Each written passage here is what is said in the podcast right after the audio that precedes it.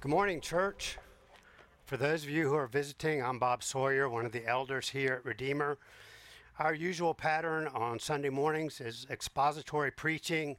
Currently, we're in the book of Luke. Pastor Vic is out of town this week, and he will resume in Luke 18 when he returns. This morning, I'm going to be speaking on a topic uh, that came up at one of our elders' meetings a month or so ago and we thought it was worth sharing in a sermon with all of you. Uh, the topic is praise and worship. And the words praise and worship both occur over 200 times in Scripture, uh, so there's no way I'm going to fully cover uh, this topic this morning in one sermon, but I do hope to open up what the Scripture has to say about how and why we worship. So uh, before we dive into God's Word, let, let me just pray for us. Holy Spirit, I just pray that you would come, that you would breathe upon us, that you would speak through me, that you would speak to all of our hearts, that you would instruct us, Lord, that you would draw us near to you. We just commit this time to you in Christ's name. Amen. So I'm going to be covering a lot of scripture this morning. We're going to be in and out of the Old and New Testament. Uh, and so I'm not going to ask you to stand every time I read a scripture, but as our custom is, I would ask that you would stand with me as I read our opening passage, Psalm 96, which speaks of both praise and worship. It's uh, noteworthy to me that the book of Psalms, a collection of prayers, verses, and songs praising God, is found in the center of the Bible because praise should be central in our lives. So from Psalm 96 Oh, sing to the Lord a new song, sing to the Lord all the earth. Sing to the Lord, bless his name, tell of his salvation from day to day. Declare his glory among the nations, his marvelous works among all the peoples. For great is the Lord, and greatly to be praised. He is to be feared above all gods. For all the gods of the people are worthless idols, but the Lord made the heavens.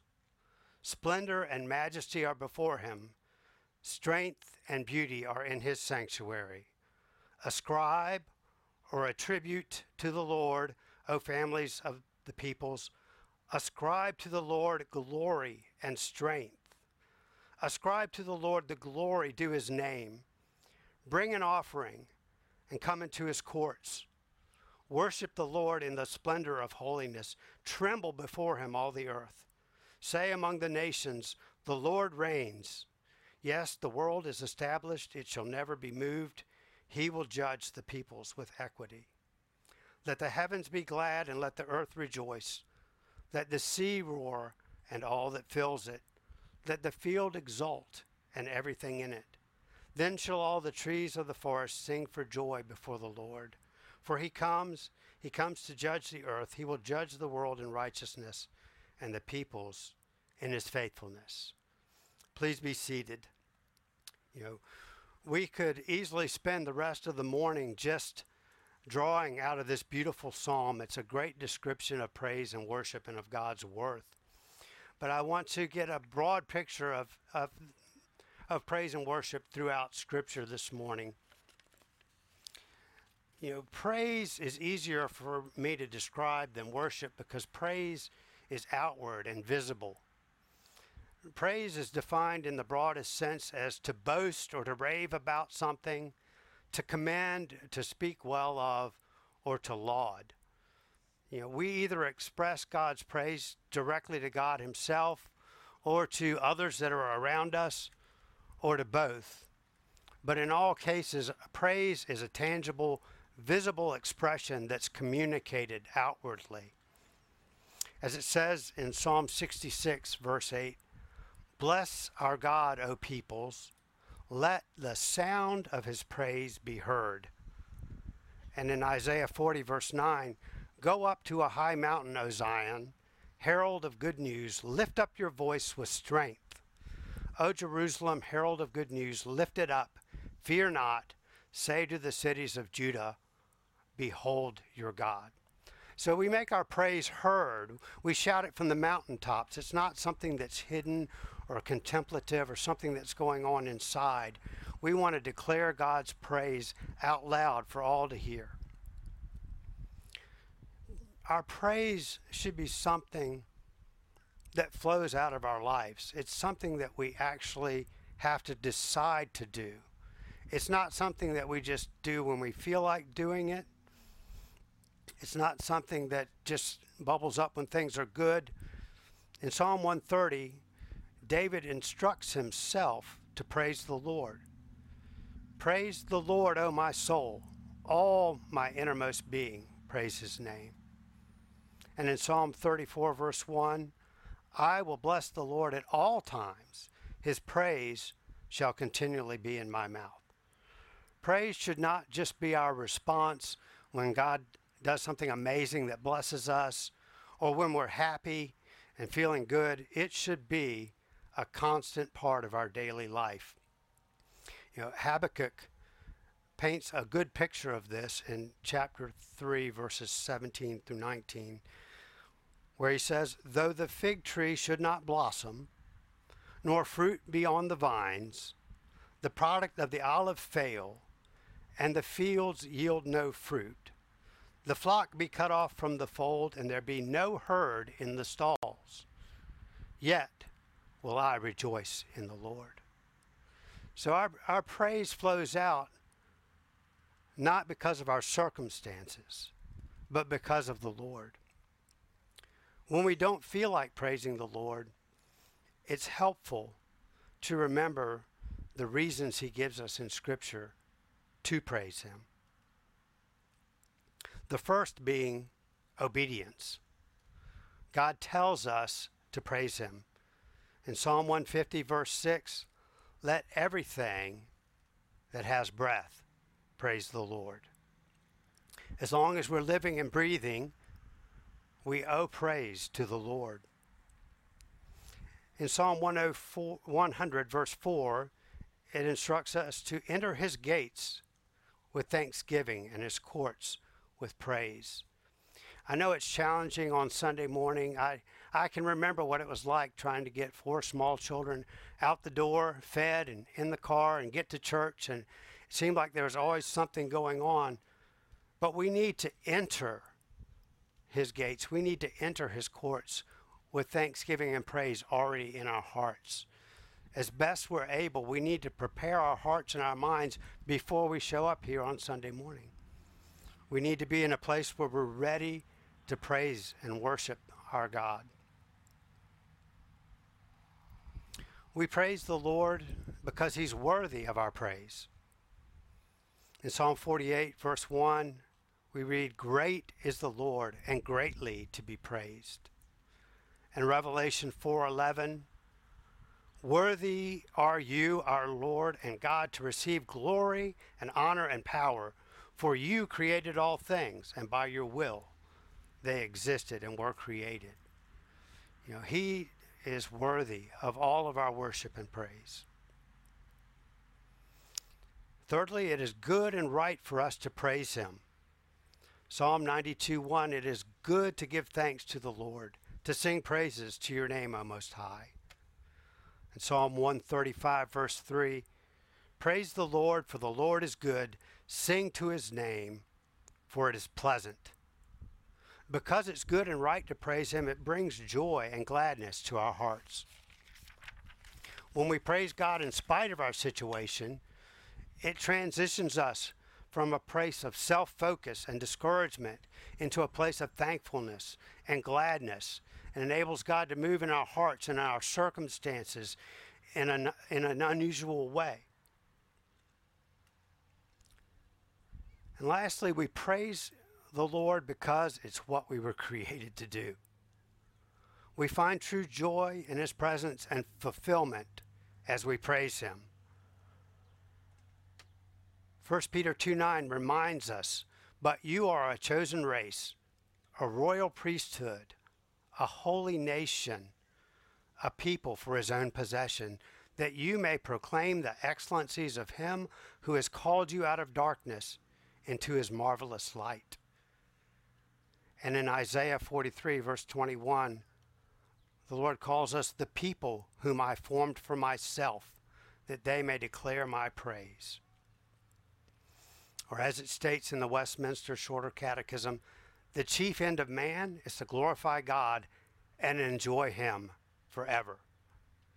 It's not possible for us to fulfill our purpose in life apart from praising and glorifying our Creator. Praise and worship is a key to our enjoyment of God and to finding satisfaction in our life. So, knowing that we need to praise God, the question arises how should we praise Him? As I'll cover shortly, it's essential that our praise and worship be done God's way, and the best source for God's way is God's Word. Some of you may remember uh, a number of weeks ago I shared some of the Hebrew words for praise, and I think as we delve into biblical expressions of praise, these Hebrew words give us insight into how God desires us to praise Him. So I think it's worth going over those again. Just these words alone really direct our hearts in praise. Halal means to be clear, to shine, to make a show, to boast, to be clamorously foolish, to rave, to celebrate, commend, to sing praise. In other words, to extravagantly celebrate God. Another word for praise is yada. To hold out the hands, to throw out your hands, to revere or worship with extended hands, to praise, to give thanks.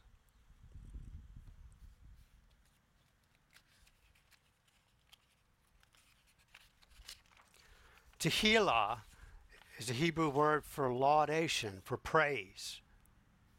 And zamar means to touch the strings or parts of a musical instrument, to play upon it, to make music accompanied by the voice, to celebrate in song and music, to strike a musical instrument with your fingers.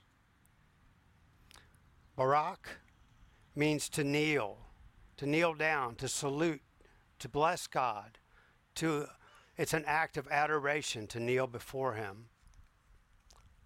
Shabak means to address God in a loud tone.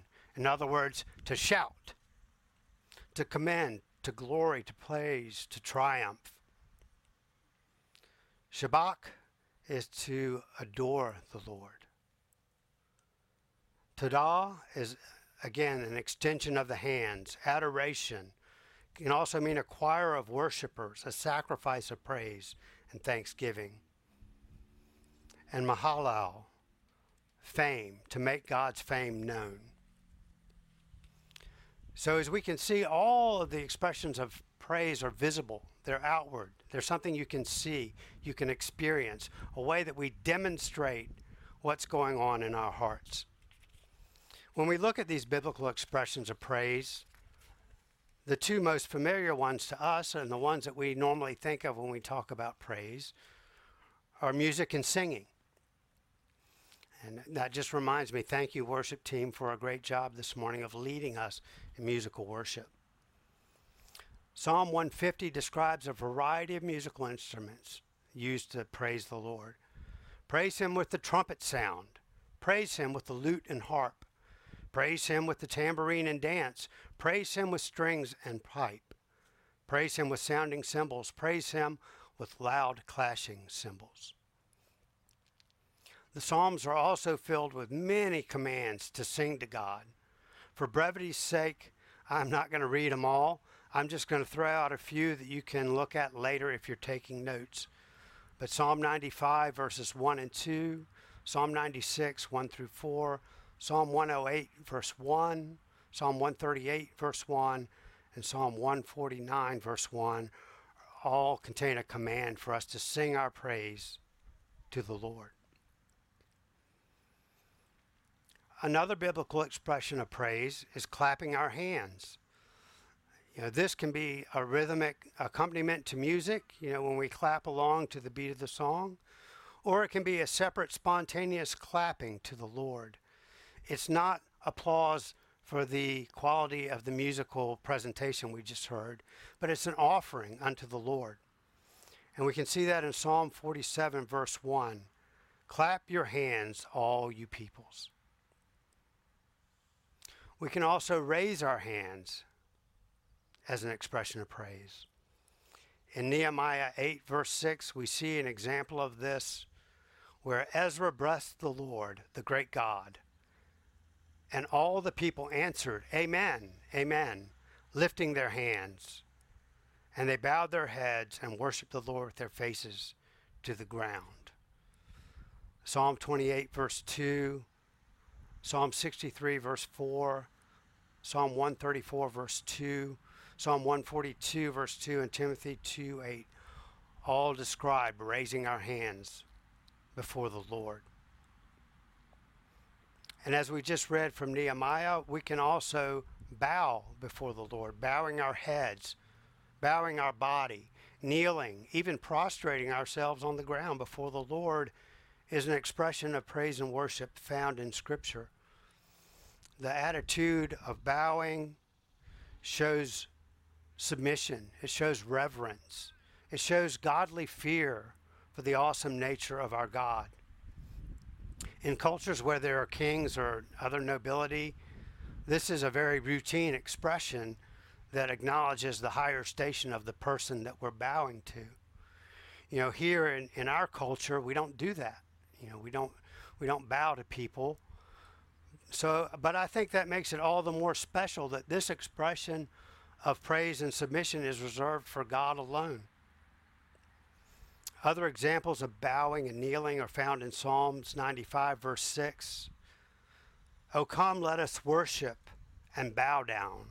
Let us kneel before the Lord our Maker. And in Revelation 19:4, we see the beautiful picture of the 24 elders falling down and worshiping before the throne of the living God. Conversely, we can also stand to show our reverence for God.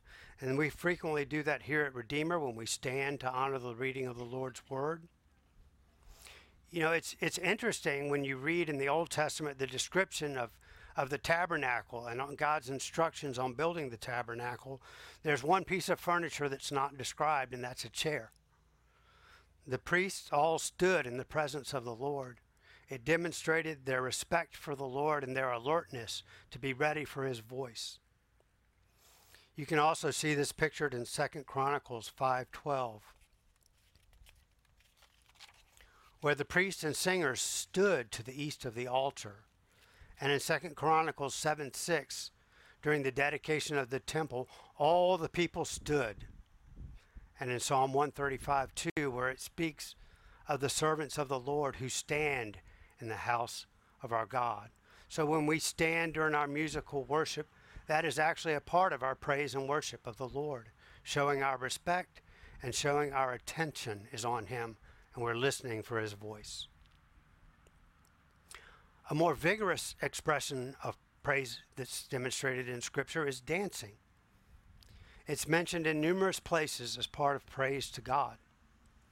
In Exodus 50, verses 20 and 21, right after God delivered the Israelites from the Egyptian army at the Red Sea, when he parted the sea, and then the waters closed over Pharaoh's army, Miriam led the women in dancing and singing before the Lord in celebration of his mighty triumph over their enemies. We see another picture of dancing before the Lord in 2 Samuel 6, where David is bringing the Ark of the Covenant into Jerusalem, and he dances before the Lord with all his might. This is an amazing celebration of the entrance of the ark into the city of God. And uh, there's shouting, there's music, there's sacrifices. It's, it's very demonstrative of the excitement of God's presence coming into the city. But it's interesting that David's wife, Michal, when she looked out and saw it, she says that she despised David in, in her heart. And as a result, she was barren the rest of her life. That serves as a caution to me in judging how others worship before the Lord. I don't want to experience spiritual barrenness in my life because of passing judgment on others. Dancing before the Lord is also described in Psalm 31 and in 149 3. Let them praise his name with dancing. And in Psalm 150, verse 4, praise him with tambourine and dance. As I also mentioned during David's procession in Jerusalem, shouting was an expression of worship that's depicted there. Shouting is associated with praise in Psalm 47, verse 1. We're instructed to shout to God with loud songs of joy. And in Psalm 66, verse 1, shout for joy to God, all the earth. We need to praise God with our whole being. Psalm 103, verse 1 Bless the Lord, O my soul, and all that's within me. You know, in, in our culture, it's very acceptable to jump up and down in front of the television set and to high five each other over the results of a sports event. You know, and there's nothing wrong with that. But if you do that in church, it's like, wow, that's that's strange. What's wrong with you? You know, but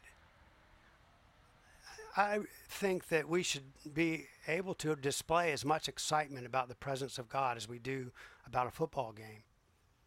I'm not trying to manipulate anyone into any particular expression of worship, but I do want, as we look at what the Bible says about how God desires to be praised, how He desires to be worshiped, that we would be open to the leading of the Holy Spirit during our praise and worship. I want us to be more excited about making much of Jesus than we would be about proclaiming the excellency of our favorite sports team. Expressing our praise and worship in new ways can be uncomfortable, but a lot of times it results in a fresh understanding of God and His ways, and a fresh freedom in our lives, and a greater move of God in our midst. There's no magic recipe in any of this. It's just showing our respect to God in the ways He desires to be honored. Praise often leads us into worship, but there is a difference between praise and worship. As I mentioned, praise is outward. You can see if someone's praising the Lord or not. But we can't see worship, even though it can be expressed in many of the same ways as praise. Worship can also be contemplative, it can be meditative. Worship occurs when our soul and our spirit respond to the revelation of who God is of his glorious power and might, of his loving kindness and mercy demonstrated towards us, and our awe that the holy God, the creator of all that is seen and unseen, would desire to relate with us. Worship is not emotionalism, but it's definitely emotional. You know, even as I share this with you, something wells up in my heart, you know, the feeling of God's presence with us. Worship is our spirit in communion with God's spirit. It's the deep within us crying out to the deep parts of God. A key passage that addresses our worship is in John 4, verses 21 through 23, where Jesus is talking to the Samaritan woman at the well.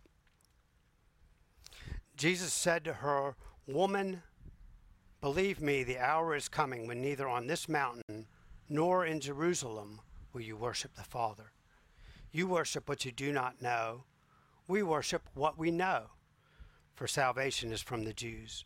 But the hour is coming and is now here when true worshippers will worship the Father in spirit and truth. For the Father is seeking such people to worship him. God is spirit, and those who worship him must worship in spirit and truth. In this passage, Jesus doesn't instruct us in how to worship in spirit and truth or what that looks like. He simply tells us that God is seeking true worshipers and that we must worship in spirit and truth. So, how do we do that? First of all, we need to recognize that we can't worship God our way we must worship him his way. God has laid out in Scripture how he is to be worshiped and what's pleasing to him. And he even cautions us in Hebrews chapter 12. Therefore, let us be grateful for receiving a kingdom that cannot be shaken, and thus let us offer to God acceptable worship with reverence and awe, for our God is a consuming fire. And I can think of a couple of examples in Scripture of how serious it is that we worship God in ways that are acceptable. There's a couple pictures where unacceptable worship is offered before the Lord. One was a demonstration of worship in man's way, and the other was a demonstration of worship that was not done in truth. Both depict the reality of Hebrews 12 that God is a consuming fire. The first is Leviticus 10. Aaron's sons were presumptuous. They decided to worship the Lord their own way, to bring their own incense before the Lord in a way that he didn't command. And when they brought this unauthorized fire before the Lord, they died for it. And this is not reserved for the Old Testament. In Acts 5, Ananias and Sapphira were offering a gift, which is another way we worship Lord, the Lord in our giving. And when they brought the, their gift before the Lord as an act of worship, they were untruthful. They lied about it. They were not worshiping in truth.